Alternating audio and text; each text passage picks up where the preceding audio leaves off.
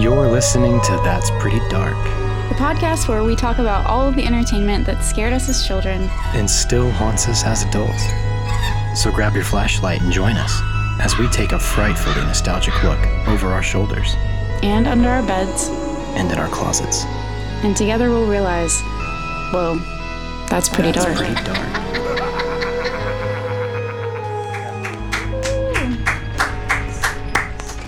We're applauding you. for Thank ourselves. you to myself. Thank you to you. Thank you to me. Thank you to Your yourself. Um, applause is so appreciative. Appreciate it. appreciative. Thank you. I'm so I so appreciate my own applause to myself. Oh dear.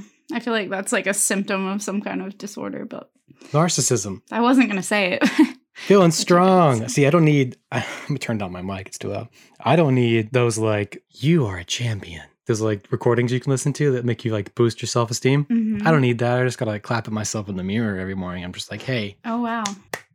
good job. I I cannot picture you actually doing that. I've never done that. I never will, Yeah. just for the podcast, because it gets my blood flowing, gets my gets my energy up. We just tried to start this episode. We were got 20 minutes in, and decided to turn around, drive back home, Turn the car around. get out of the car, stretch, get back in the car, and hit the road again. yeah, so- just bad vibes. Weren't feeling Except it. except that I feel like I'm I'm peaking when I talk now. Except that um, I'm too excited. Now I feel too good. Oh dear. How's that for some realism? Mm. The fourth wall breakdown. My name, uh, by the way, if you wondered, Oh, yeah. is Kaylin. My name's Christian, and this is That's Pretty Dark. Yeah, a podcast where we explore the things that scared us as children Still haunt us as adults. and still haunt Yes. us as adults. The simple, scary things That's right. that give us the heebie jeebies and the oogie boogies and the spookity spoopities. Um, I thought you uh, were going to say spookity dookities, and I was like, please never. I don't, spookity dookities. don't like that. Drop a spooky dookie. Yeah, I knew you were gonna to do that. Knew you couldn't resist. Cannot, can't help myself. I'm a child. oh, Lord. Forever young, forever young. Anyway, Oh, without further ado, let's get started. yeah. Let's talk about the. Let's have what Are, fun. what are you going to tell us about today? Let's have a good Saturday. Today, we are still in the first season of Are You Afraid of the Dark? Season 1, Episode 6, The Tale of the Super Specs. Mm, super gonna get specs. awesome. You're wearing super specs. I wear glasses and I'm going to reference that Ah. in a I little don't. bit. At all. I never have. I have perfect vision, so I don't know what that's like. Uh huh. I have worn glasses since I was in the third grade. So What a time to get glasses. I feel like that's a. it was a rough time. I got Yeah. made fun of a, a lot. This episode, I remember it watching it again. I was like, oh, yeah, part of this stuck with me. Ooh. because I wore glasses uh, Wow. already. Yeah, and you know what? This one I didn't have memories of. That's interesting. That's funny. Yeah, I just didn't find it, I guess, probably relatable at the time. Yeah, I can see that. Hmm. So, this episode was directed by your pal Ron Oliver, My pal. who Your did, pal. yeah, he did uh, Phantom Cab and Laughing in the Dark. So, Oh, yeah. He's my pal now. he's done a bunch of episodes, and I was like looking into him, and I was like, oh, this is the guy Kaylin already covered, so I won't. That's gonna be the hard thing. mm-hmm. Is in the in the future we're gonna want to like do deep dives on people who we've already deep dove Mm. into, so we're- it's gonna be like, oh, that one. yeah, thing. that one dude that did the thing. We'll do our best. We'll try to remember. Try not to subject you to too much of the you know, redundancy. Yeah. similar redundancy. Yeah, I hear that on podcasts all the time. I'm like, you've already talked about, you've already, yeah I covered- do talk back to podcasts often. you've already done this. but now I know what it feels like to sit on the other side, so I am going to be Yeah, so much now I know less how hard it is. uh, judgmental about everything. it's fine because people who are listening, this is the podcast they've wanted, you know, for years now. They're like, finally, someone's doing this. That's the hope. That's the reality. all right, so it was written by our friend DJ McHale as Chloe Brown, Oh yeah, so that's always fun, Mr. DJ. gotta love Chloe. and this, I always forget to do the air date. This aired September nineteenth, nineteen ninety-two. Man, what a good time to be alive. It's a great time to be alive. Not that I remember it, but yeah. I was alive for it. So hmm I don't know Mhm. something about that like early '90s easing into the Halloween season. Mm. You know, I'd go back. The storyteller for this episode is Gary, which is his first Yeah, storytelling. that was really exciting for me. As much as I Yeah, love Gary. it's a really big deal. I forgot to ask you because I don't know where you found this information. Mm. Uh, do you know you know, I Gary's did see it. storytelling? according to the fandom wiki thing that kind of um, generalizes each character and gives them a theme for their stories. Mm. Gary's stories tend to be about magical or cursed objects and how misuse of those objects can have dangerous effects. Boom. So he likes the, a good cursed object. Which, you know, I do too. It's a Horcrux, right? yeah. But thank you for that. Yes.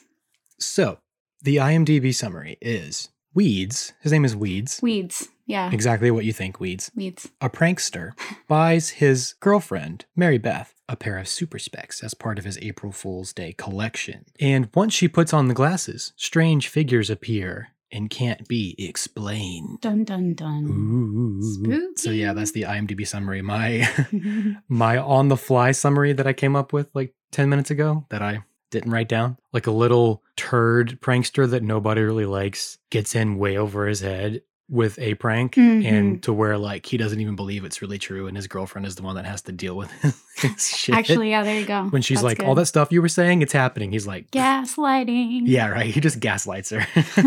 the whole, it's so ridiculous, but I like that aspect of their characters because it plays into Gary's approach to the characters and it plays into their character arcs as well. So we'll get into that in a little bit. Yeah. So I'm only going to give up top our main players, and then I'll address the other characters as we meet them. Yeah. I mean, they're at school, so it's like they they are coming across all these folks in their day. Yeah, but I don't know. so Our main characters are. I'm saying Mary Beth is the lead, not not Weeds. Okay. i know weeds gets a lot of attention but it becomes her story I would It agree. becomes her story. Yeah. So Mary Beth is our lead. Happens in her house. yeah the whole thing i mean Yeah, she's the one that she's the sees all lead. the apparitions right Definitely. so mary beth is played by graydon lelyville de miro Nice. I think that's correct. Very French. And she played Lorraine in the Mystery Files of Shelby Woo as well, Oh. which uh, I don't know if that took off. Did you ever see that? yeah, I knew that. Okay, sweet. wasn't She- yeah, wasn't she- it a was it a Disney show? Uh, I'm not sure the platform. Ah, I but can't remember, but I, that maybe. sounds familiar. I feel like I've seen it. Quite possibly. I also love quite the name possibly. Lorraine. Yeah. Uh, I think it's because of Back to the Future, Oh yeah. but I just I I like that name, and I think it's definitely has to do with my family's obsession with Back to the Future. Uh, weeds is played by eugene burt and he did. Uh, he was in the show Bones on for a few seasons as one of the doctors. and he looks uh, the exact same. Yeah. Like as soon as you said that, I can see his like I can already see his face because I just watched the Yeah. episode. But like Right. he looks the same grown up. Oh, he like, absolutely He's a does. very distinct guy. he was um, in dead man with johnny depp this obscure little film he was on the cosby show yep. and uh, he was on another a little show called Ghost Rider. Ooh. The third of our main characters is Sardo, not sardo and not mr oh. sardo I was gonna correct you. yeah. He's another kind of uh he's like a Dr. Vink. Mm, very, very similar. He's played by Richard M. Dumont, Very prolific voice actor. like a bunch of video games and a bunch of like animated things, but like he also did voices for the game Splinter Cell. Ah, And those are my favorite games of all time. So really? yeah. I didn't know that. I love them. They don't I don't think they make them anymore, but I can't even play them now, and I really wish I could. I'm sure you can get like an emulator. Yeah, I'm not that tech savvy. I don't know what all that stuff You're is. way more tech savvy than you used to be. You could figure it out. and he comes back to play Sardo uh, in future episodes. Uh, and he always has the same name, but he's like doing something different. And his main thing is everybody calls him Mr. Sardo, and it's real flat on the dough. So he's like, there's no Mr. accent on the dough. Every time. Just like, you know, Dr. Vink. it's vuh, vuh, uh, vuh. Buh, buh, buh. All these like adults, these Ridiculous adults have their like catchphrases, you know, they're like their pull string catchphrases, you know. Man, Um, I often in life get frustrated with people that I feel like only say the same three things. I literally have called it like a pull string catchphrase before. Yeah. Just people that I that I talk to where I have trouble interacting because I feel like that's all they'll ever say. So it's a personal pet peeve, Mhm. but Yep. you know. Oh yeah, I've got that too. I uh, Mm. can think of one in particular. Her name is Kaylin. Mm. no, no, not really. Actually, I'm thinking of another friend. I pray that I'm not. That is the la- like I would rather be so many things other than that. That would actually insult me if somebody felt like I was that way. I, f- I No. feel like I have a lot to say and contribute to the world, um, and I hope I don't have any pull string catchphrases. I hope I'm a very difficult person to imitate. You know how sometimes you can do a really good impression of a person if they have something they say all the time. Mhm. Yeah, I hope that nobody can imitate me. no, I don't have anything like that for you. Nice Nothing like that. goal achieved. Just the one or two things. But besides that, I don't have anything else. But yeah, I have other friends that they just constantly like. I could write them as a TV Yeah. show character because Same. they just They repeat just the repeat same themselves. thing. Can't do it. Yeah, But David borrows Sardo for one story, and eventually, in the future, Gary's little brother Tucker, Mhm. when he joins the Midnight Society, he uses Sardo. But we're getting you know way ahead of ourselves with Tucker. Those are our main three characters. I'll get to the other ones as we get to them because they're less significant. Not to be like rude, but Ugh, that's just the truth. how dare you? They're, just less as important. significant. Everybody is just as important. no, they're not. As the Pe- other- some- some people are less. On a TV show, Anyway. maybe. In billing, sure. Let's jump right into the tale of the super specs. What's up, specs? I always hated that name for people who wear glasses. I know. Specs. It's so st- like four eyes. I just don't get it. It's so stupid. I definitely remember a kid in my class, like other people calling him Four Eyes, but I don't think anybody ever referenced quote unquote specs. Uh, the quick little breakdown of all the sick burns in this episode. Oh, nice. There aren't that many. This is one of my favorite parts. I love this. Yeah, I should do a better job. I don't. I don't do them for every episode, but not every episode has That many. like a bunch of insults. It depends on the writer. I think. I think. Mhm. I think DJ McHale likes insults. He uses a lot of the same ones. And I think when they're like other writers, they don't always, you know, pump these episodes full of Mhm. uh, silly, ridiculous little. It's just, it's like Burns. the writers were adults and they're like, how do kids talk? Let's just. Yeah, it's just kid- kids are mean. Kids suck. Um, So a show favorite is Toad, Mm, Wacko, yeah. um, doofus.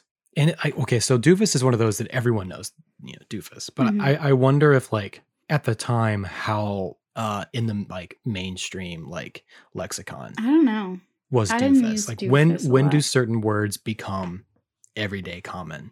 Uh, I feel like Doofus phrases? is honestly older, like older than our childhood. yeah. I feel like that would have been uh, before our time almost. Yeah, but even like jerk meant something totally different in the 50s. That's true. how did these words evolve? I feel in like primarily because I wasn't allowed to use words like stupid when I was Mm-hmm. a child. our- same. I remember calling my sister a weirdo. Like we would call each other weirdo because that was the only Yeah. thing that we wouldn't get in like severe trouble for. Yeah. We would still get in trouble, but maybe not as much. And it was like sometimes you just couldn't express how angry you were or how annoying that that person was being. And the only thing I could use was Don't you- weirdo. oh, weirdo. and I'm sure she would say the same thing. Somebody should have told your mom about the uh, the word, the correlation between weird and witches. Ooh. She would have never. Then I wouldn't have been that allowed would have to been- use that one. have What been like- would I have done? Where would all my emotions have gone? I had no I outlet. don't know. You just would have started killing people. Probably. More than likely. It's gotta my have sister outlets. first. That would be a problem. first and foremost. Yeah. Uh, so sucker Mhm. is another one, which I th- I really thought was hilarious. The moment where the kid the kid Mark calls weeds a sucker, I was just like, man, Sucker. you're such a little punk. God, you're su- such a punchable face. Um, and then my favorite is one sick little puppy. Oh, yeah. I love that one. I was gonna say that one if you didn't, because I love that one. yeah. I also think of the band The Sick Puppies, so Well, there's that. yeah. there's that. I'm sure I missed some insults, but But those are the ones that I noticed and wrote down. So this episode opens in the most unique way across the series. As from what I can tell, I did a little bit of research. Mhm. I think this is the only time this ever happens. Yeah, That we open on an episode where they're not. It's well, it opens. I'll just say what it is. you're really building up to this. I'm ready. You're creating an anticipation. yeah, and you know what happens. and I It opens during the day, and it's between two society members uh, at a location that is not around the campfire. where are they, Christian? They are at Gary's dad's magic shop. Magic shop. What do you mean? It's a magic shop. So we now know Gary reveals to us that his dad owns a magic shop. And I think that is impeccable. I agree. It's amazing. That was one of the things you were saying. about where his story ideas come Yeah, from because Because his dad owns a magic shop, so his dad owns a magic cursed shop. objects are probably pretty commonplace for him. Right, right, exactly. So if you also notice, Gary is not wearing his glasses. I did notice that. I wrote Yeah. that down as well. I thought it was a weird uh, thing. I It's guess I underst- foreboding for it's- this episode. I guess I get it, but he wears glasses. I don't know why he wouldn't, unless he was just trying to look real smooth in front of Kristen. Well, that's what I was about to say as well. Like, I feel like he gets like his tone and everything. I, I don't know if it's like he's in his element. eh, He's in his dad's shop, where I guess Yeah, maybe he's he like, works and he Look how feels. cool I am. Yeah, he feels very confident where he is, but he sounds real flirty when he's talking with her. he's got he's like smooth. his tone is really like suave. He's got some moves. I think He's he's got trying. some tricks up his sleeve for sure. Ah, well, he works in a magic shop, so he should. exactly. But uh, Bitch. Yeah. so, you know, there's also this interesting thing where, uh, you know, they go to different schools, they have different friends, they don't really know each other in their real lives, except they're hanging out at Gary's dad's magic shop. So I think they uh, they introduced that and then they just like, all right, these are friends, they hang out. Like yeah, maybe they just met when they met, they had different friends probably. and they did, they But didn't I- know each other. And also, like, we don't But know again, how, how do you know each other if you if you meet how do you meet in the woods if you don't know each other? Yeah, and we don't know how often. It's not like they're all hanging out there all the time. Probably she's No. she doesn't seem to be super comfortable. It doesn't. It's her seem first like time it's a there. hangout. Yeah, Yeah, I mean, she's like, "This is your dad's shop." He's definitely like, "Hey, what you Mhm. doing right now? You want to get an ice cream and go see my dad's magic shop?" probably. Uh, so they're hanging out, and the first shot is, you know, Gary. He's got this little, this toy little guillotine. He's giving her the old finger in the guillotine trick. Put your finger in my guillotine. Okay. I was Um, waiting for that. and uh, he tells her that this magic shop is where he gets all of his story ideas because it's full of, and I quote, all sorts of strange and voodoo and occult stuff. hmm So that's, yeah, pretty spot on for this episode. Makes sense. And so Kristen has to break his heart real quick and tell him, the others have been saying your stories aren't that scary lately. And this is like clearly the worst insult that could I mean- possibly be bestowed at this moment. His reaction, he just looks at her and he's like, who's saying that? like, he's just real like, who said that? It's as if like she's just revealed that they're like It's like, Just- you're getting soft, Johnny. yeah. They're saying you're it's getting soft. really you're saying chicken. I'm It's getting telling soft. Martin back to Back to the Future. It's as if they Kinda, just told yeah. Marty McFly that he's a chicken. Yeah, he's kind of like he's hurt, he's insulted, but he doesn't let it phase him though, because Gary's awesome. He's just kind of like, okay, all right, I'll show I'm gonna you. show him what's what. Yeah. But you know, her her mentioning also like people are saying your stories aren't scary lately is just further proof that we were right. They meet way more often than we get to see. hmm There are many more stories being told, and my working theory now is that we don't just see their stories sometimes or get to hear their stories sometimes.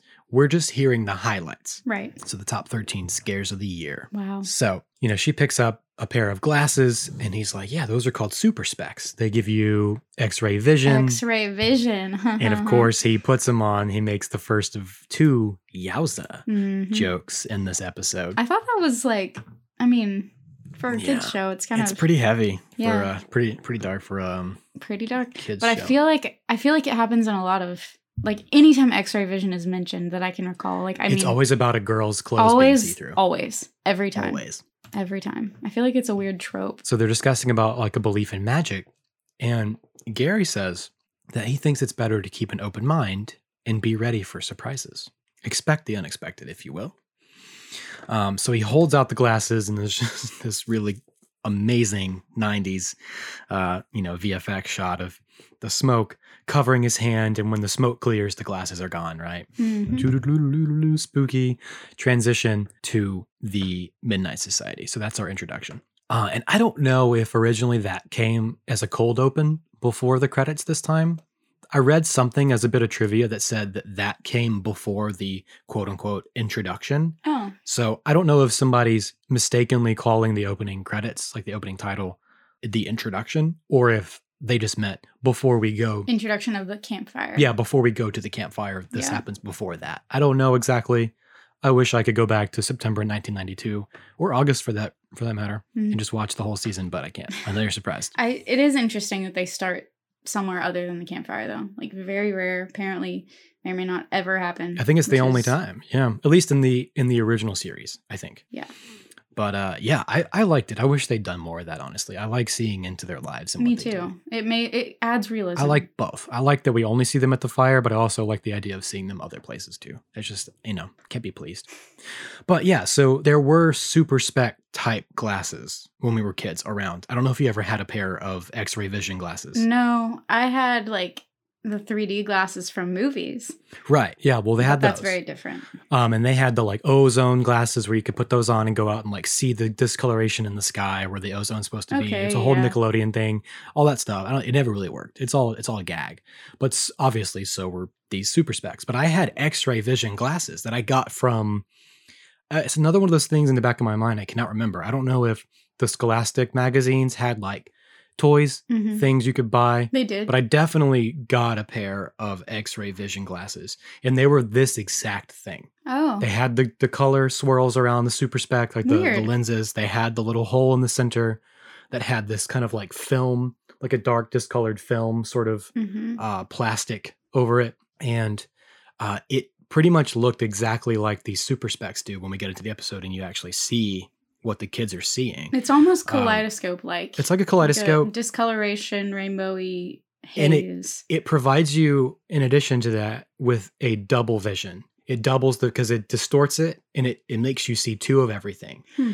and so it's it's the exact same like visual effect um, as if you like hold your finger up to your nose and you look past your finger at something Yeah. else you, f- you keep your focus on like the wall you can see two of your finger and you can see through both of your fingers Right. because your eye it's just your eyes being able to see past it and so it it gives you the optical illusion that you're seeing through your finger Mhm. but you're obviously really not so it's just a cool trick of the eye that i i think is super cool and it, i liked it because i had a pair of glasses like this that that did that That's really cool. our kid logic was like no but you are seeing through your finger it's where it actually works. works. and people are like no it's not really working it's like but it, That's- i can see through my finger Right.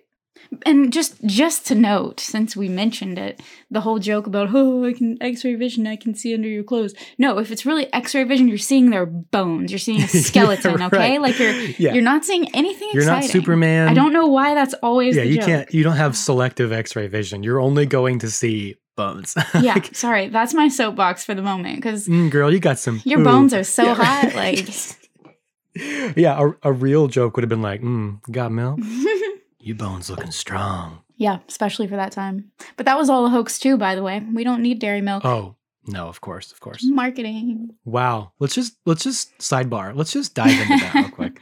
Let's talk about. Let's have milk cast. a, a milk cast where we discuss how little you actually need dairy milk in your life Mm. and how we're the only s- like species on the planet that drinks the milk of something other than our native mammal selves. Yeah, we're also the only species that drink milk from nuts and oats True. and stuff too. That's true. You're not wrong. I prefer almond milk anyway. Same. Milk cast coming to I'm you. also just bitter because I'm I became lactose intolerant as an adult, so I know what I'm missing. yeah, you just wish you could drink cow milk. And I can't have ice cream and cheese, so Oh. Yeah. I'm really just bitter. You can probably ignore me. oh, I do. All right. So moving on, ignoring you. Um, we do the sick fade Uh, to the campfire. and the midnight society is there they're you know setting up they're building the fire collecting wood all that stuff. I kind of like these um realistic looks at like what happens just before the meetings too, like because Yeah, they're they're, sort of getting ready, preparing. they're getting ready. Gary's not there, so they're taking that time to uh, you know further discuss how Gary's stories aren't really any good anymore. moral of the story if you're t- if you're a storyteller at the midnight society please show up on time elsewise everyone's gonna talk shit about you of course they do. Of course they do. so gary you know he's he's not there david's not there and there's this point of view shot this pov from the woods looking at the members uh, through like the bushes, right? and one voice whispers now and another whispers no Not yet. mm, that is key so kiki's over there she's like man i can't remember the last time gary scared me and as she turns around you know gary's standing there and she She jumps and she's like, Haha. "Geez, you scared me!" Haha. uh, gr- just gr- great writing. I mean, just solid, solid. so writing. good so, good So, uh, yeah, Gary apologizes for being late, which if if we remember from one of the recent episodes, uh, Gary was all butthurt about people being late, and he was like, "We're gonna have to be way more strict about Yeah. people being late yeah or whatever." i he said. yeah i had a note about that and too Gary's late this time, but of course he has a good reason, of course. Of course he they does. always do If you're late, I'm upset, but if I'm late, I had a I have an excuse. I have a good reason. hmm Um and he he Let's everyone know that David can't make it because David is sick this evening, so David won't be. here. isn't david the one that was giving kristen the birthday locket. gift the locket yeah, yeah, that's David. Yeah. Well, the reason David's not there is because Gary's trying to move in on his woman. oh, oh yeah, yeah, man. You better That's just probably you why. Mm. better just chill, David. If I see you around the campfire, I'm gonna kick you in the nuts. oh no. I'm gonna steal your girl. Man, that that took a turn. Oh, did I get too serious? Sorry. yeah, a kick in the nuts is very serious, apparently. Yeah, I know. I better dial it back. I mean, we're gonna lose uh, listeners. Oh, Ah, man, sorry, close call. Thanks for Mhm. thanks for really reeling me back. You're in. welcome. Mhm. I'm Need to here Check to myself help. before I wreck myself. That's right. This is the only episode, the only story where David is absent from the storytelling. Wow. I think the only episode where any member at all is absent from the storytelling. Yeah, I mean, it makes sense. Like, you want everybody in your club to be at the meetings. Gary tells us his story is about three kinds of people. People who believe in magic, people who don't, and people who should. I thought that was pretty melodramatic and and, ge- and great. I, for- I liked it. I like Yeah. Gary as a storyteller. I do too. I love Gary. So the uh, Are You Afraid of the Dark fandom wiki says uh, hi- the, the quote is people who shouldn't, but that's totally wrong. yeah, it's definitely people who should. It's another big error on the fandom site that Whoops. they got to go. Somebody needs to go back and check all this. I feel like nobody but us has been looking at that in the past. Probably not. decade, I hope but- not. That means the other podcasts that do this are not being very efficient. oh wait, you're right. I, pr- I bet they probably are. Sorry. They probably are, Other than them and us. but if not, all the better to talk into your ears with, my friends, my my dears. Talking to your ears. Mm, my mouth's pretty big. No. All the better to Talking to your ears. your like- ASMR radio. Ugh. Welcome. I don't like ASMR. Do you like ASMR? Have we talked about this And before? I'm sure we have. I don't know Mhm. if this is the time and place, but I- I don't like it. It doesn't do it doesn't do it for me. it makes me uncomfortable. Like it hurts me almost. Like I get the tingling sensation that they talk about, but it's unpleasant. I don't Anyway, know that we I don't get have that. to discuss. But Yeah, I mean, hot, I could hot take, not I ASMR could- fans. I'm not a big fan of it. No, I, I like I like some of the echoes it's having in the film world, the film and in commercial world. I like better sound design in commercials specifically because I hate commercials and I hate when they're on like my streaming platforms. But Oh, sometimes they sound really when good they now because they're scream at me on Hulu. no well when like the ones that are that are chill and they're putting a lot more emphasis and focus on good sounds, like sounds that have texture. Yeah, we probably have talked about this because we've been popping popping cans. R- r- right, but yeah. Mm, wow, that was a really uncanny like imitation. Thanks. Anyway, so go correct the fandom, whoever, wiki, whoever. It's people who should believe. So he throws a handful of that tasty midnight dust on the fire Mm. and submits for the approval of the Midnight Society, the tale of the super specs. Woo. This is also one of the ways in which th- the lead up to, like, sometimes they're really like on the nose about how they lead up from the Midnight Society shenanigans to the story. This one is like it's it's so intense, it's so insane. Like we open on the like it's shot at the same magic shop Yeah. as Yes. Gary's dad's Yep. magic shop, and the two characters, the boy and girl, are wearing the like exact same clothes Yeah. that Gary and Kristen were wearing at the magic shop. And so it's like, yeah, it's cool. And I'm gonna call it's storyception. I'm gonna call back to this at the end. okay. But they do this pretty intentionally. It's really, really fun. It's a fun nod to this twist ending we have at the end. It's so we know off the bat, April Fool's Day is coming up, which again is also very strange because this aired in September. Oh yeah. No, you're right. It's September, and we're didn't talking think about about, that. April Fool's Day.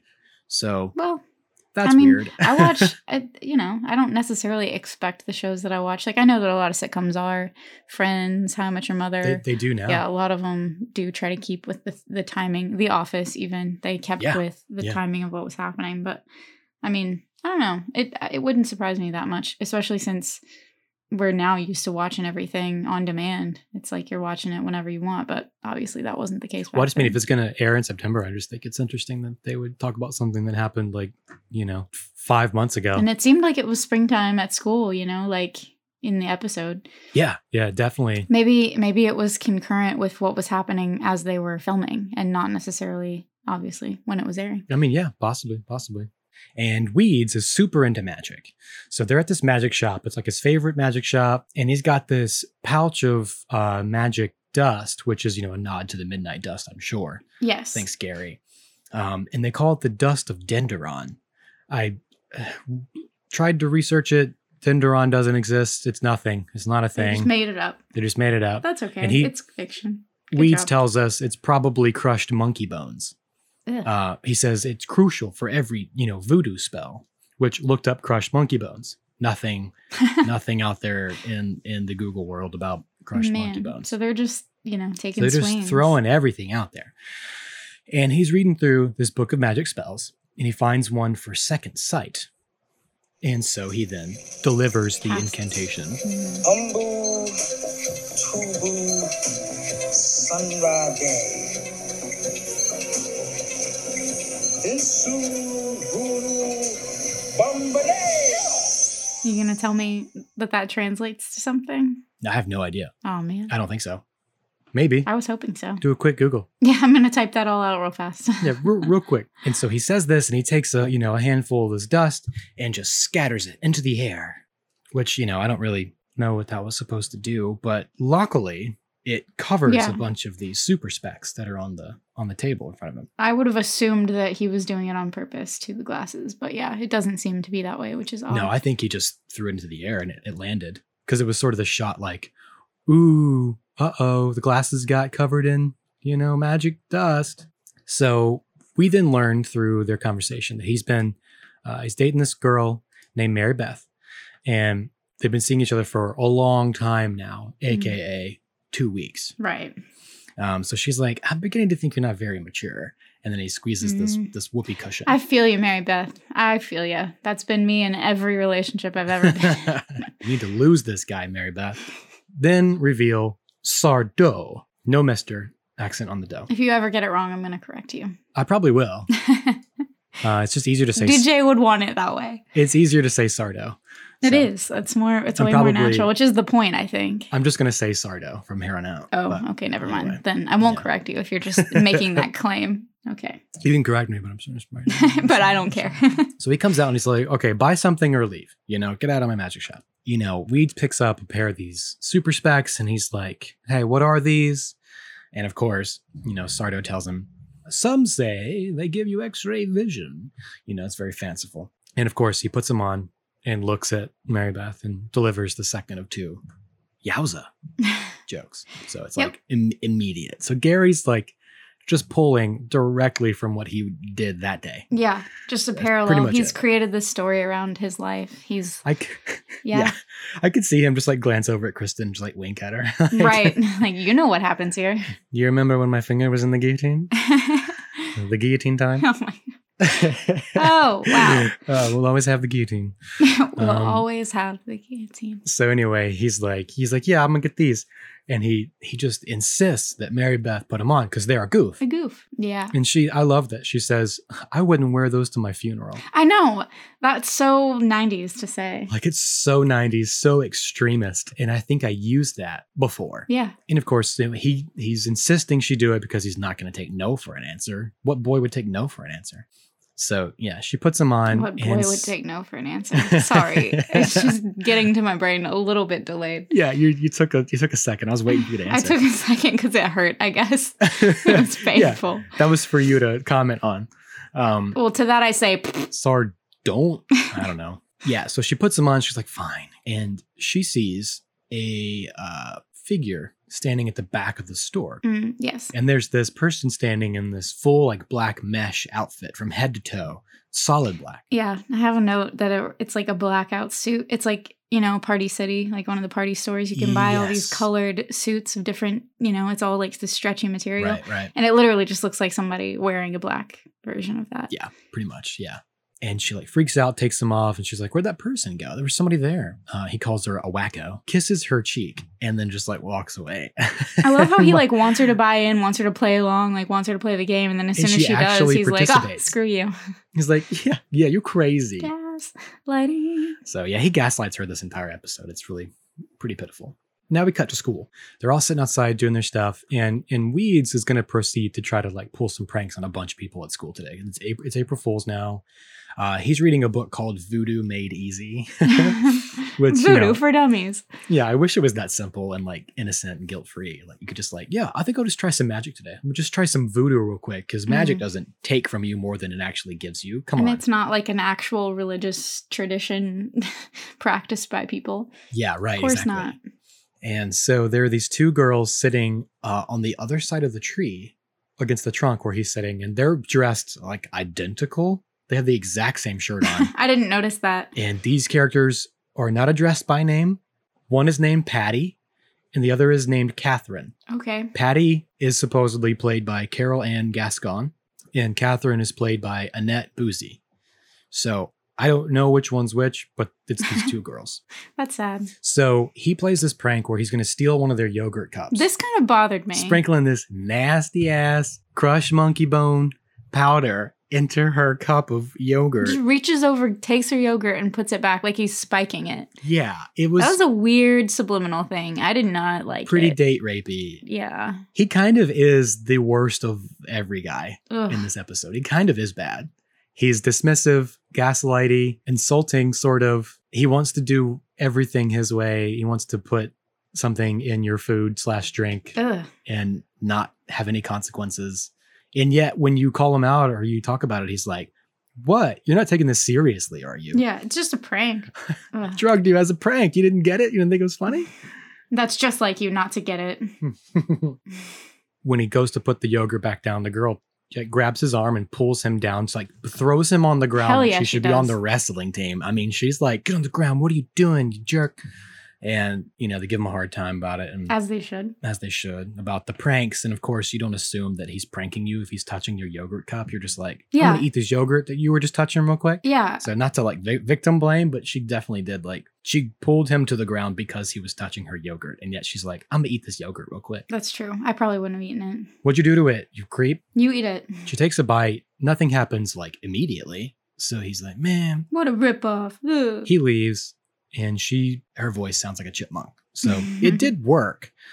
But it's interesting though that it didn't work while he was watching, Ah, it worked after he left. interesting. So that happens a couple more times. Um, and it plays into their character arcs and the whole concept of this magic having a mind of its own. it's not going to do what he wants it to do. Right. You give it life. It's like Frankenstein's creation. You can't control it once you create it. It's its own being. It can do whatever it wants. Ick. If you bring it to life, uh, you're sort of at its mercy.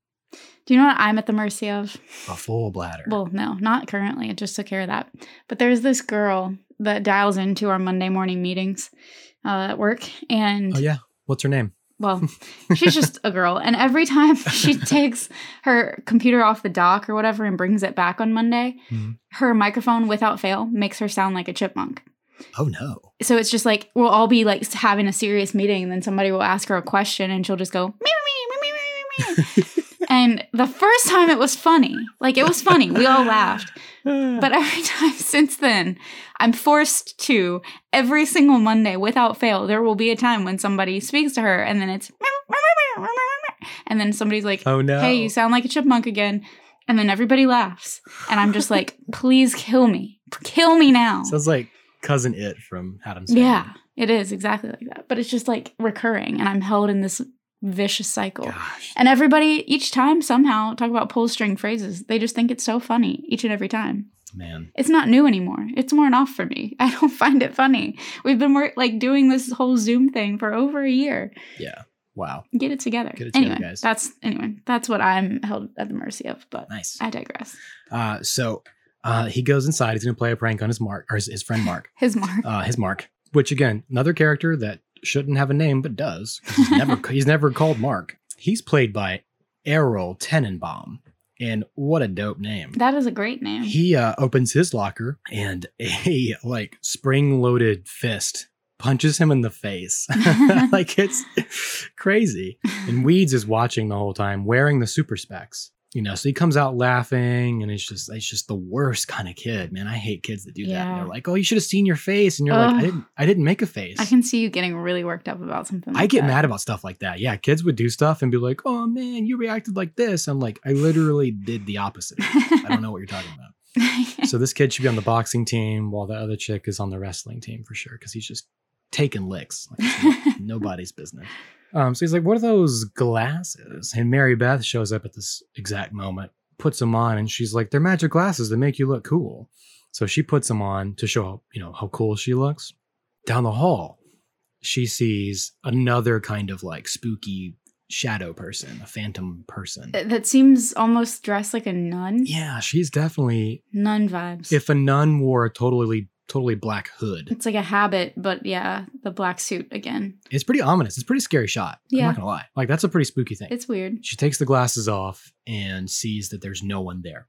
And, you know, she's like, I just saw somebody again. Where'd that woman go? But, you know, these two guys are both like, okay, yeah, you saw somebody. April Fools, sure. Is that whenever I have it written down? I don't remember if it's in this moment, but Weeds is like, yeah, this is getting really old and be no, that's next. okay. Yeah, th- this Ugh. time they just walk away. They're Oh. Don't just worry, like- the gaslighting continues. There's more where that came from. now we do cut immediately to it's the end of the school day. Everybody's leaving. Mary Beth and Weeds are arguing about whether or not Mary Beth is actually seeing something or seeing people when she wears the glasses. And he's like, yeah, this is getting really old. You Ugh. know, it, it was not, it's not funny anymore. You're one to talk, dude. So she puts them on again. And there's this moment where she sees the woman across the yard by this tree. And she's like, look over there by the tree. You're going to see her. He doesn't see anything, of course. And she puts him back on to see if the woman's gone, and the woman is still there. Mm. So yeah, it's kind of hilarious because she like screams Ah. and it's cut off short. The, the cut is weird. I was, I yeah, I have that note too. It's like her scream is just like abruptly cut off. yeah. And then it cuts to her like not screaming, and she throws the glasses in the trash can and storms off. You think he just like leaves them there? He seems done with the whole. I guess he seems joke. done. It's not his idea anymore, so. Right. Yeah. She took it from him. She's taken the prank too far. I know I'm putting a lot on this kid, but like, dude, I've known these guys, so. I no, I think that's accurate. Now, Weeds and Mark are playing. Horse on the old blacktop. They're talking a lot of smack for a game of This horse. is, yeah, this is where he's like, he's like, yeah, that's it. H O R S. Mm. One more and you lose, sucker.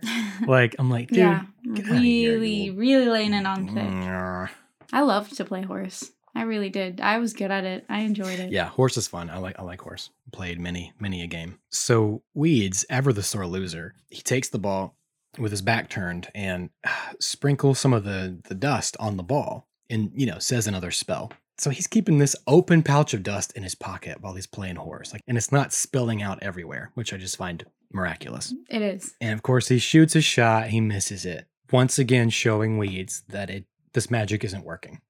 So it's further proof for him That it doesn't work. It's not real. It's just feeding his disbelief, right? It's bogus. so he throws the ball over his head, you know, nonchalant, and sinks it. You know, Nothing but net. Yep.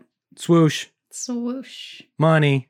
so it happened behind his back. As soon as he walked away, didn't see it. It worked. Nice. Yeah. Right. True. This is the second time it's happened. So meanwhile, Mary Beth is walking home with one of the girls from the schoolyard. I don't know which one. We yeah. Not the chipmunk wrestler, the other one. to be clear, she doesn't wrestle chipmunks. She sounds like a chipmunk, The- and she's yes. a wrestler because she Yes. attacked him. Got it. Exactly. For all Got we it. know, she is a chipmunk now. Maybe the spell continued. Who knows? Started with her voice and it worked its way down. Yeah, I don't know. I don't know what happened. She's not there. She doesn't sound like. Yeah, that's true. Yeah, we don't know what she sounds like at this point. So, She's gone. can you imagine if that just affected her for the rest of her life? What if it never wore off? She just had to What if talk that's how like she that. sounds? Yeah. Could be. She's like in her fifties now, just forties at least. She has like chipmunk, but like with like smoker's voice. Yeah, that's her now. real rough since I was 13 years old. it's been a hard 40 years. that I can't even do it, but wasn't bad. um, so So Mary Beth is telling her about this woman she keeps seeing, and she's complaining about weeds and all this stuff. She's telling her about about, about her day. And, um, you know, she looks in, in her purse and surprise, surprise, the super specs are in her purse. Oh, But I thought she threw them away. So she runs all the way back to what we now see uh, the name of this magic shop is the Magic Mansion. yes. Basically, it's it's it's closed, it's locked. She just pushes them in through the mail slot. Slot, like, you know, take them back. I don't want them. And then she goes home. You know, all should be well. But once again, they're in her bag. So, you know, what else you going to do? But uh, put them on again, even though that's the only time you're actually afraid and worried about them. is when you wear them. Right. Now we play this very long game of like looky loo and wandering through the house looking at stuff. It takes a Yeah. long It time. does. So we're just going to summarize. Also, there's a there's a cookie jar in the shape of a leopard. If you don't have that in your Yes, I- summary, I noticed that. weird. Was this a decor trend at the time? Because I don't think I knew anybody with a leopard Uh, cookie jar. I don't know. Like a whole leopard, the whole thing. it was a whole porcelain leopard. Yeah, I don't know. I mean, my cookie jar is a jaguar, so I don't really. I don't get. The I mean, leopard mine's a thing. lion, so I don't understand the leopard Yeah. thing. The leopard thing's I don't weird. get it. My school mascot uh, growing up was the the leopards. you should have had this cookie jar. I should have. They should have given away, given them away every year. Graduate kindergarten, they're like, "Here's a leopard cookie jar. Good for you. You made it." Uh, so anyway, yeah. So the first thing she sees is this like copper tea kettle on the stove. Um, she passes her hand through it. This is all playing into the idea of like the spell was for second sight, not second feel, not second hear, Base. not second base. Nobody weeds is not getting second base. I'll tell you that no, right now. certainly not. He's gonna hit some foul balls. He's gonna strike out. yeah. You can just see the kettle. She walks past this burning fire in the hearth. And when she looks at the fireplace, she has this weird, like, misplaced. She goes, "Oh man!" Oh man, Yeah, it's like, why is that worse? zoinks! Like it's very. Oh, Scoob. It's not. It doesn't I fit the mean, character. The, the kettle, the kettle would have gotten me. sure. Yeah, than you the can fire. tell there's nothing on your stove, but you see a kettle. That's weird. That's trippy. I don't get it. But the fire is what put her over the edge. She goes all the way, walks all the way through the house, all the way back to this back bedroom where she sees the same spooky lady, the phantom lady, holding her book. And this woman now points directly at her, Yes. which I may have missed that. I think, I think she points at her at the, um, at the uh, tree. Yeah, I think so too. Yeah, she points at her. Here's the significance that I've found or I drew from this is that not only can she see these shadow people, but they can see her. Right. Right. That's why she screamed in the schoolyard. Yeah. Because the woman pointed at her. Saw her. So that told her, oh no, this thing can see me. hmm And that doesn't exactly translate. But when you think about it, if I were to see something that I wasn't sure if it was there, but if it were to turn and look at me, Yeah, that's a problem. that would scare me. Yeah, same. And th- they don't have the benefit of having like visible eyeballs. So it's, you know, they can't make eye right. contact. So you don't know. So she has to point at her and tell her, hey, I see it. right. Makes sense. So all of this tracks with this theme and everything. And I hope I can like tie it all together for everybody at the end of this episode because all of this makes so much sense to me. After finishing it and doing some research, I'm like, man, Nice. DJ McHale, you did a great job writing this because you you made sure all these things checked off all these boxes. I love it. This was a well researched episode and a well like planned episode Yeah. um, for sure. And that sends us back to the Midnight Society for our regular dose of exposition. They're discussing whether or not the shadow people are actually there physically, or if she can just see them. Right. They're asking the same questions that we're asking like, oh, well, I mean, what is glasses actually doing? What is this? And that leaves us to, they don't answer the question, obviously. So that leaves us to ponder this question for ourselves as we keep watching this episode hmm we go back into the story and you know these guys are still playing basketball and she goes to tell weed what's happening just like i don't know expecting him to believe her this Or time care at all. or care at all Because he is her boyfriend. which of course he doesn't and as proof somehow she puts on the glasses again Yeah. and sees a group of shadow people playing basketball Yeah. I, which is it was uncomfortable for me. it's Felt- pretty ridiculous yeah. But she's like screaming, and then she runs away. She runs right back to the magic mansion where, you know, Sardo is there. Um, he says something interesting when he's kind of blowing her off. Yeah. He's like, that's your never mind. Did you Mhm. notice that? mhm. it it made me think of this uh, line from The Parent Trap when uh, Chessie's trying to pretend like she doesn't care, you know, or she it's not her business to be saying something, but she's gonna go ahead and share it anyway. Yeah. And she, I've always thought it was weird phrasing. That's why I guess why it sticks in my head. Yeah. But in that, she says. It's none of my never mind. Like, you know, that's what she Yeah. says. And then he said this, and I'm like, is that something people said in the 90s? And I just missed it because nobody that I It talked must to have said been. that. it sounds so archaic. It has, Yeah. it feels like it has this older, That's your never mind. that's your never mind. And the only other time I've ever in my life heard it said was another 90s movie. Yeah. I don't know. Yeah. But throughout this whole scene here in the, in the magic shop, we basically learn that Sardo is a hack. He doesn't believe in No magic. kidding. Surprise, No way. surprise. And he's just selling the illusion of magic, as it were. And she catches him up to speed, tells him what's happening, and he's just sort of waxing off about, like, oh, yes, of course, this is what's happening, must be, yes. He mhm." clearly doesn't know what He's he's, just talking making this up off the top of his head. Yeah. But he gives us pretty spot on exposition. He's just inaccurate. He just gets it wrong. He says, and I quote, There are beings all around us, all the time. that we can't see because they're in another dimension. Mm. And then he inaccurately surmises that a window to a parallel universe has been opened in her house. Okay. Yes. Yes. He says these beings have crossed over because the window is open, and now these beings could take over because they're very dangerous. and he doesn't believe any of this, but he's saying it anyway. I don't really know why. Maybe because he's trying to get some money out of her. That's what. Yeah. That's my assumption. so it's pretty clear that he's still unconvinced. Um, he's looking for the dust of Denderon, but it's gone. Now we have to involve weeds. That's how we involve weeds. right.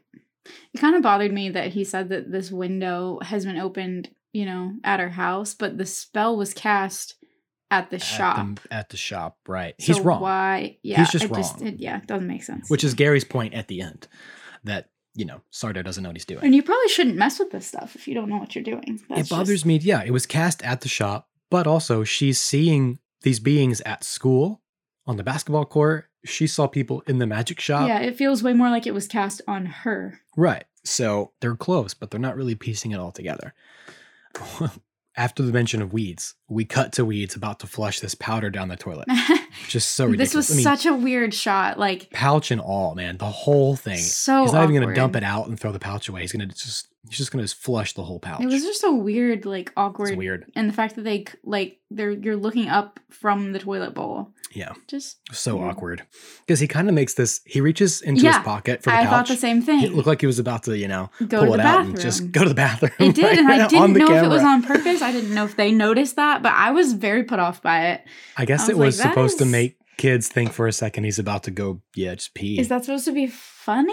Like I yeah. don't know. It was questionable at best, for sure. But he pulls out the pouch and uh, he's about to drop it in, but Mary Beth just like Appears out of nowhere. takes it and she's like, if you flush it, you're going in after it. So ridiculous. I can see that being like an alternate.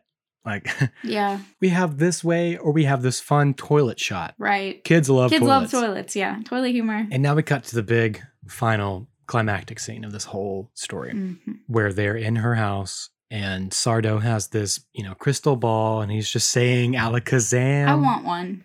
It's a beautiful um, A crystal ball? Yeah, I do. It really is beautiful. I'll get you one. Your birthday's coming up, so That's true. a crystal ball for my birthday. I just think they're very. I love the way that they look. They're pretty. they really are.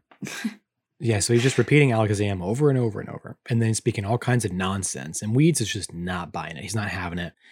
So this is the point where I have my note about the character arcs. Mm. Weeds is now the one who doesn't believe. hmm He's the skeptic. He's giving her a hard time. I yeah mean, he has been this whole time, but now it's full fledged. Like angry. he's like angry. Yeah, he thinks like Sardo was cool because he owned the magic shop. Now he's upset that Sardo is involved in their lives, and he's like, "You're losing your mind." It's he's angry because it's like beginning to kind of scare him, I guess, Yeah. because he's like, it "I don't know feels like what's happening." she's bought here. It's just into freaking me out." something. That's Yeah. Yeah. So I liked this uh, character development for these people because they flip and like they reverse. They become like a more true, complete version of each other who, from who they were in the beginning. man. So, you're giving like, them a lot of credit. She was the skeptic at first, but he becomes this hardened, angry skeptic. I'm not even Mhm. saying it's good. I'm Yeah, just saying they've it's just more of a, f- yeah, more of a developed version of the opposite right. and he liked magic, wanted to believe, wanted it to work, but it didn't really work for him all that well. But now she doesn't necessarily want it to work, but she believes wholeheartedly because of what she's seen. Yeah. So she becomes what he wanted to be in the beginning, and he's becoming what he didn't like to see in her in the beginning. Huh. I thought I thought it was honestly just smooth character development, Yeah. like story arc for these for these characters. As they're going through the experiences. Yeah, in like a 20 minute episode of something. Yeah. I was like, man, this is pretty thorough. So the spell really isn't working. Nothing is really happening until she reminds Sardo to use the, the dust of Dendron. Probably more coffee mate. Honestly. Uh, uh, yeah, I forgot to say that. Yeah, it's probably just more coffee. the yeah, the midnight dust for sure. And you know, as soon as he uses the dust, the lights go out. uh, Boy, do the they. table starts rocking around. Now they're in this like suspended darkness. The table, everything's moving like they're on a Fun boat. Seance vibes. And when everything starts happening, basically Sardo reveals and admits that he doesn't know what he's doing. And he he's like surprised that the dust is actually real, it's, that something is actually happening. He can't believe it. And she puts on the glasses to see what she can see. And, you know, she's seeing all these shadow people everywhere. And Weeds is like, take them off. because you can see them without the glasses. Ugh. So big reveal, very scary. Yep, that's the dun dun dun Yeah, for sure. moment.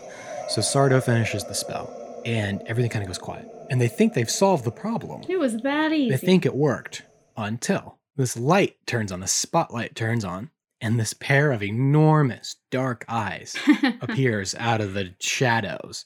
And the spooky voice says, You have tampered with the cosmic seal. Two universes cannot exist on the same plane. Balance must be restored. know what it reminded me of? What's that?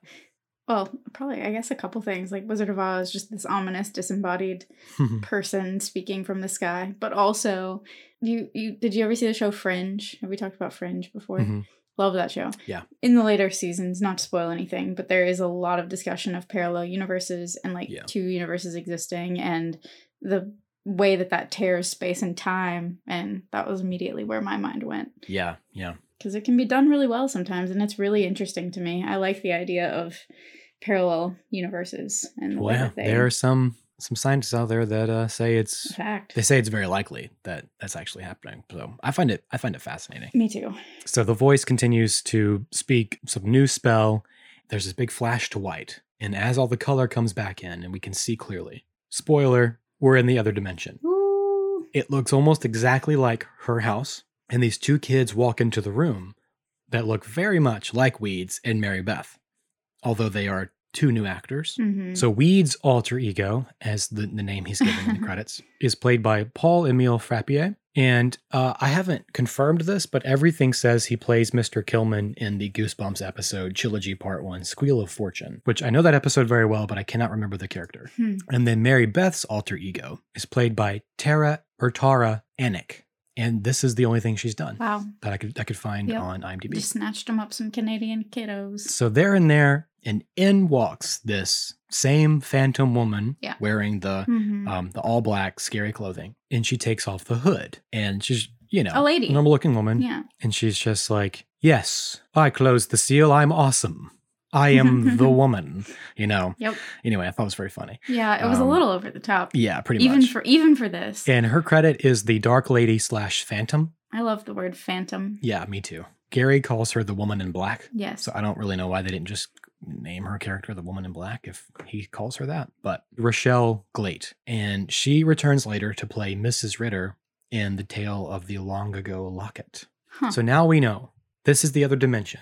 These are the people that Mary Beth has been seeing the entire time. Mhm. And we see Weeds, Mary Beth, and Sardo trapped in the crystal ball. Yes. And they're screaming to be let out. Pretty dark ending yeah i liked it right?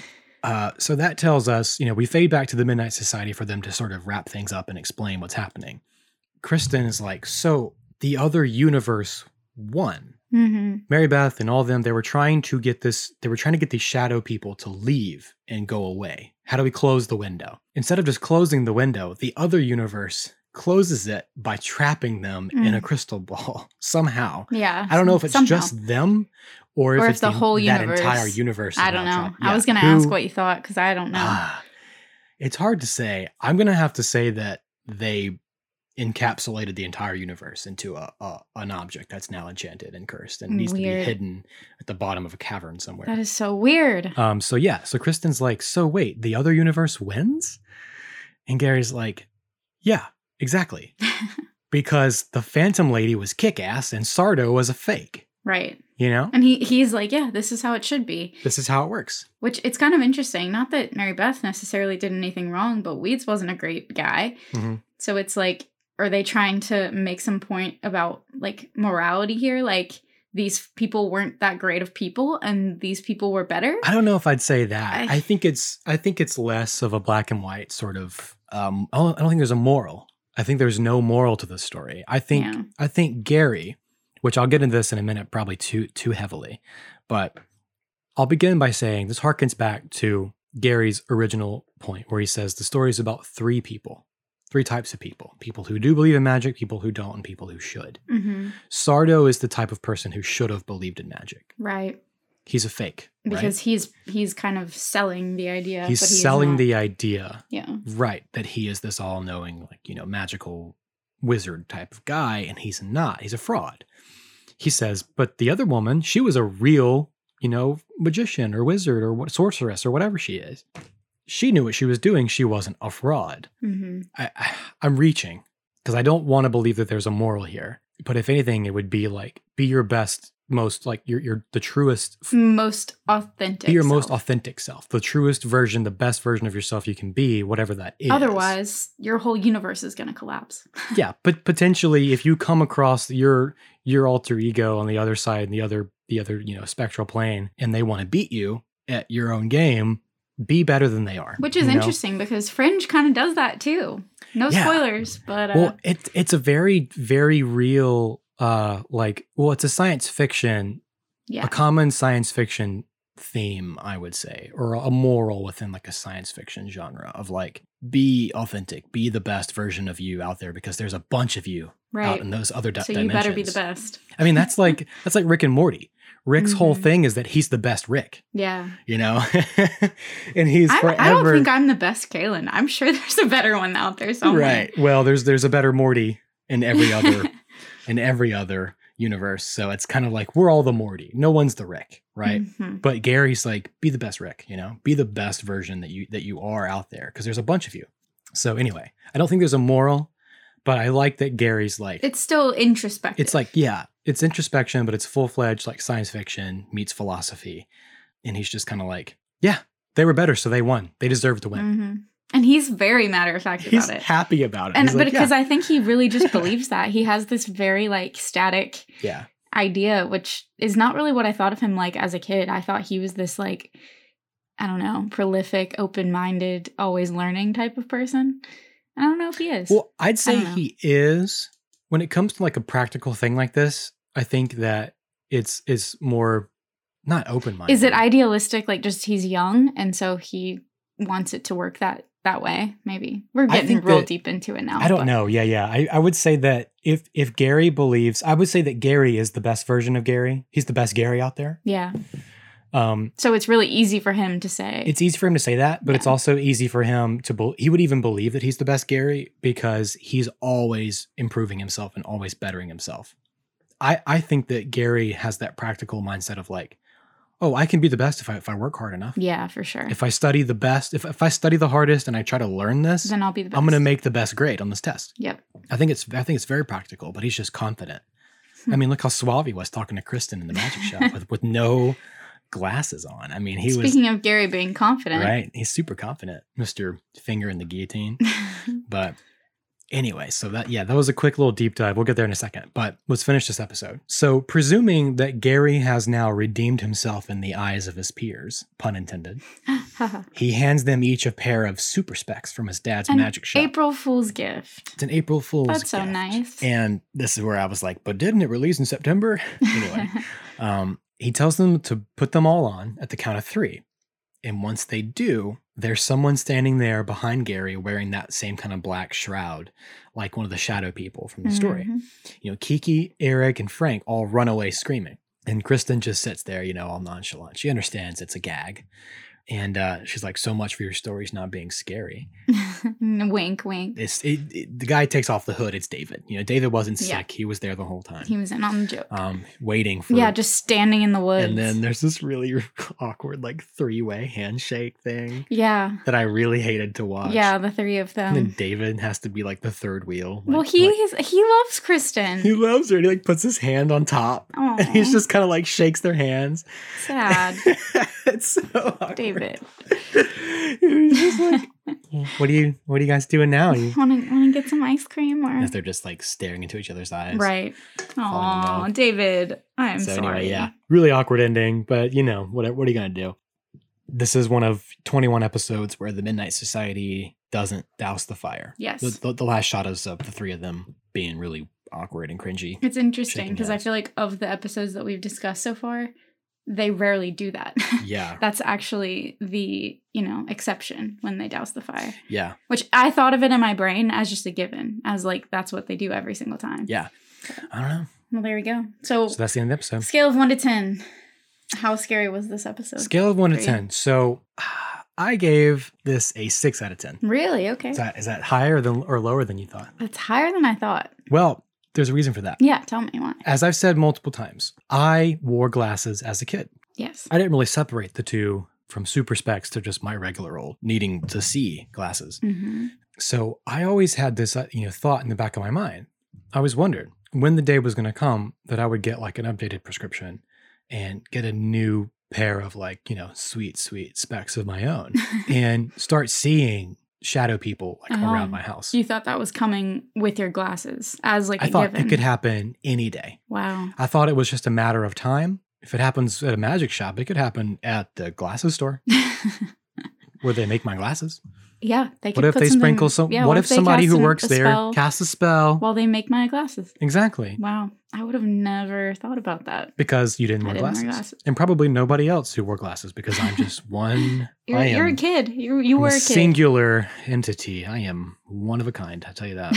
but you know, the reality is that I didn't need glasses to see the shadow people around my house, and neither did my sister. Ooh, ooh, yeah, I've heard about those people, and those yeah, are I've got that's those scary. stories.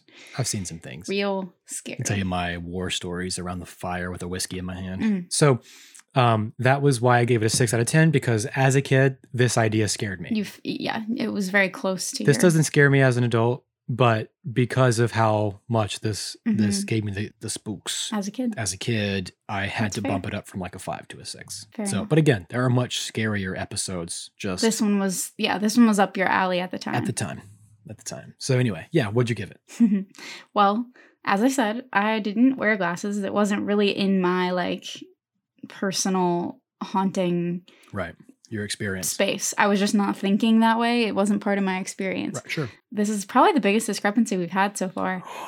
you gave like a two didn't you Yeah, I gave it a two.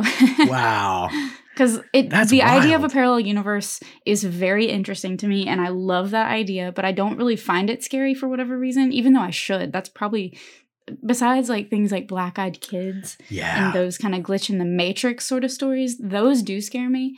But in general, the idea of a parallel universe doesn't scare me. And it didn't feel like this was especially malicious right on the whole, especially since they they won. right So it it, it just didn't. it's not especially scary and i have trouble i have trouble with the endings because i can be spooked by an idea and a concept and like the, the visuals until the ending and i'm like oh that's not that's not as scary Mm. Mhm. then you revealed to me what was actually happening Did you, So- did you feel that way about this one? i felt that way about all of them Yeah. i think Once you know the answer, it's not scary anymore. yeah then you yeah once you've seen the monster it's not as scary right Right. anyway yeah but because it scared me as a kid i had to give it a little bit higher I rating respect that. And I also don't have memories of this one as a kid. So I really only had my, like, even considering what would have scared me as a kid, I don't think it really would have it's hard to gotten to, tell me. Yeah. Right. aside from how scary it was, I'm very impressed with this episode, how it was put together, the writing, and the way it was like developed because of the research and everything that went into it. I like the choice of having Weeds and Mary Beth have the like same clothes as Gary and Kristen. Mm-hmm. And we mentioned how uh, alternate universe versions of Weeds and Mary Beth were wearing Mhm. very similar clothing. It was just to further emphasize that idea. Right. And so that implies that Gary and Kristen are just another alternate universe version of Weeds and Mary Beth. Yeah. For me, this story checks all of my boxes for the character of Gary. It tracks with what we've said before that he's sort of this, you know, loner type of cool, uh, smart kid. I think like I was I was joking that I think he like does really well in like a science class Mm-hmm. even though he's into like magic and the occult and stuff Right. and like scary stories, I think he's just smart and he loves science. For sure. So it it it tracks for me that this was a super science fiction heavy story with like alternate dimensions. he probably loves science fiction. right. I think he loves science fiction. I think he loves science. He's just a generally intelligent guy, but kind of a loner who, you know, I think he reads a lot. I think he watches a lot of old black and white movies. I think his dad I think I think their house is very like eclectic. I think his dad collects things. I think he collects, you know, old records He would. Yeah. like great music. I think he collects a lot of old books, like first editions of things, especially old science fiction books, horror novels, whatever. I think he has an old projector. Hmm. And I think that Gary spends a lot of time watching old movies on this projector. I like that. In my mind, this is just me making all this up. He's really into folklore and magic and all this occult stuff on the down low because he doesn't, he only talks about this stuff here with the Midnight Society. And his dad has a magic shop. So I think he's gotten made fun of because you don't Your dad doesn't own a magic shop without getting made fun of. right? Um, but I think he owns it. I think he loves Yeah, it. he's found his So- his thing. This all of this makes sense to me, and it makes so much sense that you found that note about his his stories tend to be about cursed objects or Mhm. things like that. It it's because his, his dad has this this shop and everything, uh, whatever I imagine his life to be. I think it's it's no wonder his imagination is like as strong as it is, and why he would be the leader of this midnight society, and why he would want to do Because this. he's seeking that type of community. Yeah. yes, he's seeking it out. He's creating I it. love that. He's being the change he wants to see in the world. So I'm proud of Gary. I like this story because I think it, it really works for him as a person. He's surrounded by fantasy and wonder and mystique, and he probably has been for like a large portion of his life. Yeah. love Gary. Again, would want to hang out with Gary. Me too. He's the only one, probably, of the entire Midnight Society I think I would ever get along with. I think Gary is cool. I, I'm excited to see and hear his other stories. I'm Me too. obviously I've seen them before, but to look back at it with this I don't, idea, yeah, I don't know which ones are a which. greater understanding of who the characters are. That's going to be fun. It's very fun. Yeah. The lore behind this episode is like a tale as old as time. Beauty and the Beast. you know, ghosts and spirits and fairies and monsters and angels and demons and all kinds of things that live among us, either on the spiritual plane or in the fairy realm that we can't see, but they're there all the time. You know, you and I both grew up Yeah. and being taught about, you know, the spiritual battlefield, the spiritual warfare always existing around us, or at least I Mhm. was Yes, to a degree. Yes. to a degree. But like it was always like, yes, there are things going around That we among- don't see. around us that you that can't was definitely see. told to me. Yes. So it's so we were spoon fed this in church, um, not at like you know our coven Yeah. gatherings at our church. So you know I've heard about a lot of different types of belief systems and all this stuff, and it's it's just true for pagan religions and like Christian religions and all kinds of stuff. It's just you know it's so much I can't even like distinguish now. It's all the same thing. Basically, I just as an adult have accepted that it's a very high possibility that there are things around us, Sure. something A lot of cultures believe it. yeah whether we do or do not understand Yeah. what these things are Or how much how much interaction or how much yeah you know control they m- do or don't have on us or our, our realm. right Don't know. not only is the whole idea that there are things around us all the time uh, part of the lore the main idea the main concept is the second sight hmm the ability to see another plane or another realm or dimension or whatever you want to call it but you have to use objects such as the super specs aka the enchantment of an object to help oneself obtain the gift of second sight hmm Now, this is old school occult lore Hmm. and fairy tale, but a lot of people believe there's a, there's strong foundations in reality. It's it's very witchcraft heavy, very occult, but people still practice this today. You can enchant an object that isn't necessarily related to vision, but they say that it is helpful if you do use like glasses Huh. or a camera of some kind. They say it's easier because it's just natural. Uh, it's already used for seeing, but you can just as easily enchant like an item of jewelry or a piece of clothing or something that you, when you want to have second sight, You wear it. you can wear it. Mhm. Right. Traditionally and more naturally, there are objects in nature that allow for second sight that are already enchanted items. Like, for example, if you were to find a stone with a hole in the center of it, Mhm. where you can peek through the hole. That's called a hag stone. You Huh. can look through it and you will have second sight by because it's enchanted with that ability. by virtue of existing. Right. Same thing with like a seashell. If there's a hole in the center of a seashell, which I found a lot of seashells Me that have too. holes in them, which I never, if I'd known this, I would have looked through it. Yeah, I've never looked through a hole. So that works as well. It's just not as strong as if you were to have like a hag stone or something. There can be other natural things because it basically acts the same way as if you were to like be looking through a doorway. A doorway can act as a uh, portal through which to achieve second sight, to see into something else, which kind of works for me if like looking through like a closet door. You Mhm. might see something in your closet yeah, that isn't there any kind of doorway. because they're just thresholds, which uh, feeds into the idea of uh, hedge crossing. An example is like astral projection.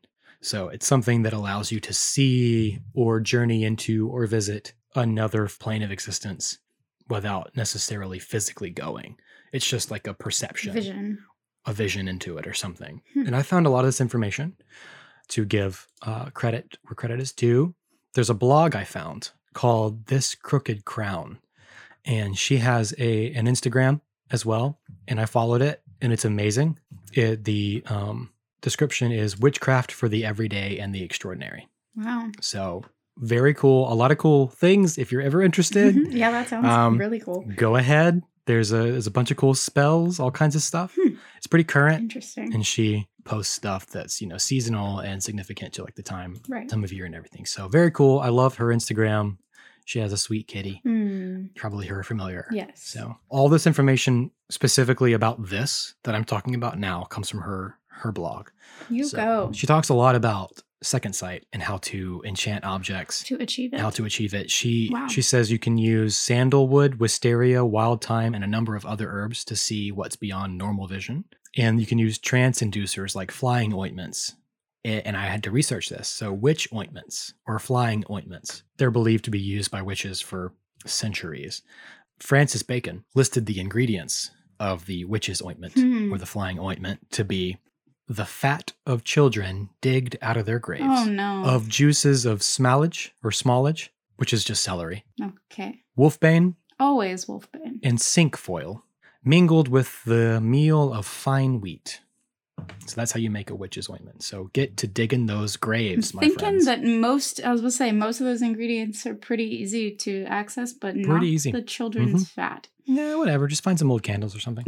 But that's just Francis Bacon, and he probably wasn't a, a witch. He was just a dude. yeah. So I have no idea Who is what, his- he what to his occult say?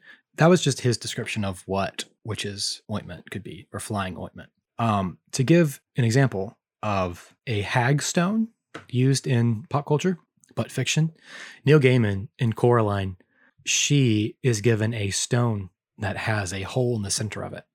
And she has to use this stone to find the three eyes of the ghost children. Oh. And basically, the whole concept he's using is the lore of this is a hagstone, and it's going to give her second sight. That's sight going to to help see her. Things, yeah, that she can't see otherwise. So I thought that was genius on the part of Neil Gaiman. Thank you, Neil Gaiman, for being incredible. He is a genius. yes. And thank you to the author of this Crooked Crown. She actually gives you a spell, uh, step for step, how to make the potion that you can then uh, enchant an object with, oh, if you so desire. did you try it? Um, no, I really want to, but there are some there are some Questionable ingredients. question. No, not the no. Honestly, it's very innocent, Oh, but okay, it's good. very. Uh, Don't go grave digging. That, There that- are just if you're gonna practice witchcraft, be careful. Right. is all I'm gonna say. absolutely, yeah, you want to know what you're doing. hundred percent. Definitely don't mess with it if you don't know what. You're It's doing. kind of like a lifestyle choice. I was cool with all of it until it got to the point where it was like, you have to, once you've cleansed the object with the potion, you then have to sleep with it next to you. And then once you've slept with it in your bed, it's it's ready to go. Mm. And it just kind of was like, well, welcoming something into my bed like that kind of freaks yeah, me out. that is Because I have that's a a, lot. I have a, a nightmare fear thing of uh, something being in my bed that I'm not that I, I wake up to, Yeah, um, like a like a figure, a person. Ugh. So that's a, that was a bit much for me. Yeah, Um, Mm, probably best not to. But everything she was describing and everything that I read about how this stuff works was spot on for this episode. So DJ Nice. McHale did his research for this. She was even saying like the more you like say you enchant some glasses and you have second sight and now you can look around your house and see things.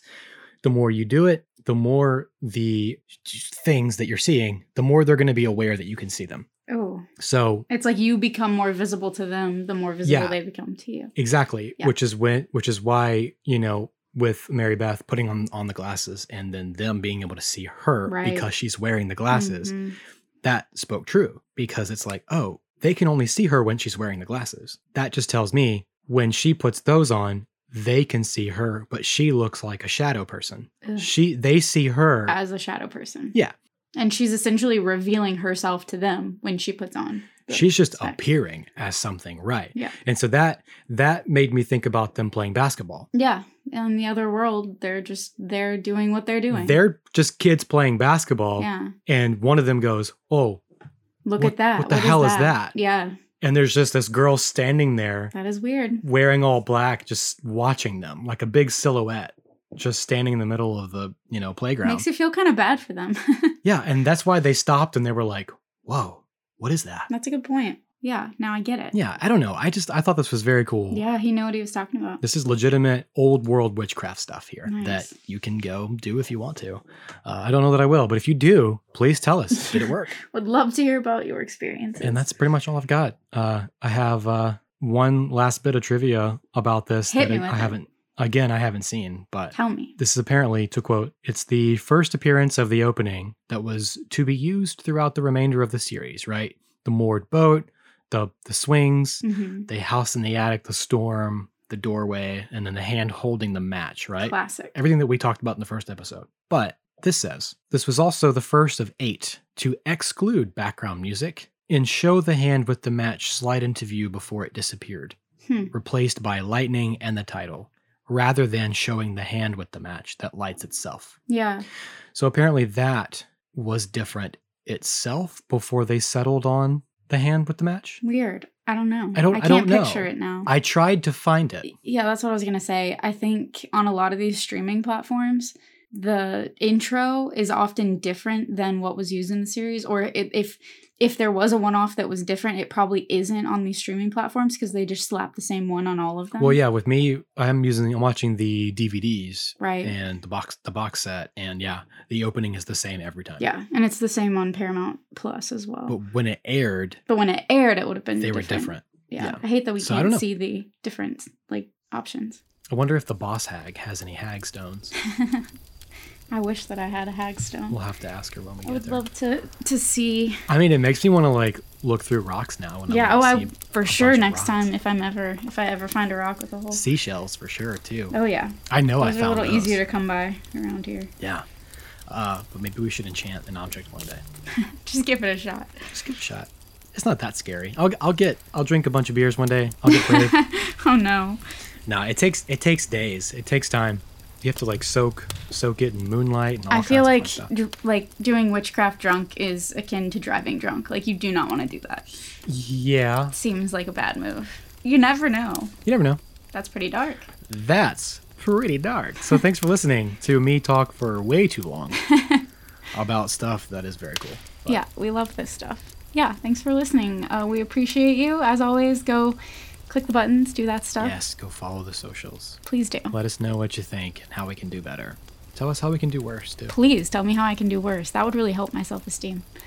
Because then I'll know what I'm doing right. Yes, exactly. anyway, cool. Well, until next time, sweet dreams, everybody. Yeah, sweet dreams. Bye. Bye.